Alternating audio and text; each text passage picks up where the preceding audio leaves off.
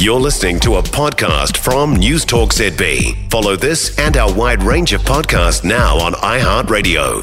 Now, the US Fed has hiked rates by 0.25%, but as indicated, increases are near an end. Our own Reserve Bank also has given out some advice today. The Herald's business editor at large, Liam Dann, joins us now. Hi, Liam. G'day, Heather. Right, so the Fed still sees inflation sticking around for a while, eh? Yeah, they were between a bit of a rock and a hard place. You know, they had to make a, a, a call with all this banking um, crisis stuff hanging over them. I think if they hadn't gone, it might have uh, spooked everyone even more. They might have thought that um, they knew something that we didn't. So, yeah, 25 basis points, uh, probably the, the, the safest option there. Um, but nearing an end over there, you know, some, some good signs, inflation coming off. Um, so, you know, here's hoping because that does set the direction for the rest of the world. What do you think that this then? I mean, because obviously this will this will really impact what the Reserve Bank does. How does it play out for them?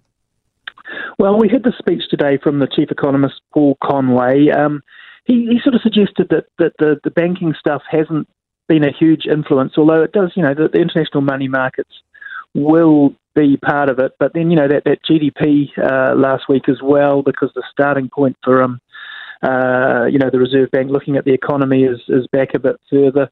Um, you know, so people are talking about 25 basis points instead of 50. So, but um, he, he was emphasising that they're still very focused on inflation. In fact, he was kind of more than advice; it was almost a bit of a warning for New Zealanders, which we've heard from Adrian Orr before. But it really was saying. Um, that uh, look, if we if we want it to be um, sort of the, the, the lesser of, of evils, the lower end of the spectrum for interest rates, we really have to play the part um, in terms of biting the bullet and um, wage growth, profit margins, all that sort of stuff. We have to accept, he said, that we are poorer after the pandemic, which is something I've been thinking about for a while. Um, and um, you know, because if we don't, if we keep spending, um, then it's going to be a, a, lot harder to get inflation well, down. I mean, and he, we've got some. It was quite explicit, Liam. He said if we keep on pushing up the profit margins and the wages to make up for the inflation, right, then it will result in a deeper recession.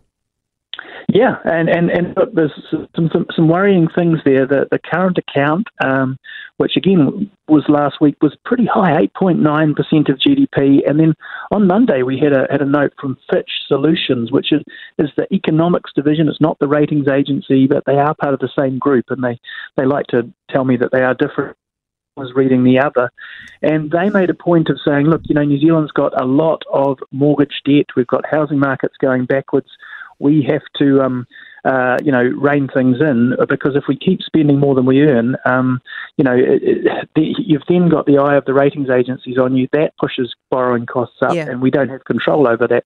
So that's a worry. I would say he they don't like to talk about the fiscal stuff in the government because it's um, yes. political and they're not supposed to go there. But you'd have to say that there's a uh, sort of a, an implication that the, the, the, the, they're hoping for a bit of restraint from the government. Which we're not seeing, to... Liam. Which we're not seeing because the government is pushing up uh, benefits at the same rate as inflation, is pushing up minimum wage at the same rate as inflation, so making it worse.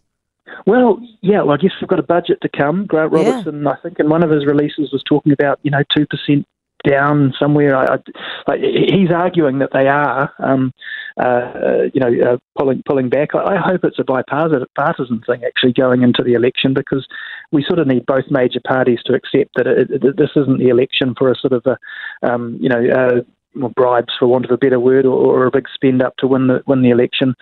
Um, we we need to get. You know, this is the year of rebalancing. It also happens to be an election year, but mm. um, I think uh, you know the, the, the more we can sort of bite the bullet in the short term to, you know, nobody likes austerity, but a bit of restraint um, might help us avoid uh, getting into the sort of austerity sort of stuff. Brilliant stuff, Liam. It's very good to talk to you, Liam Dann, uh, the Herald's business editor at large. For more from News Talk ZB, listen live, on air, or online, and keep our shows with you wherever you go with our podcasts on iHeartRadio.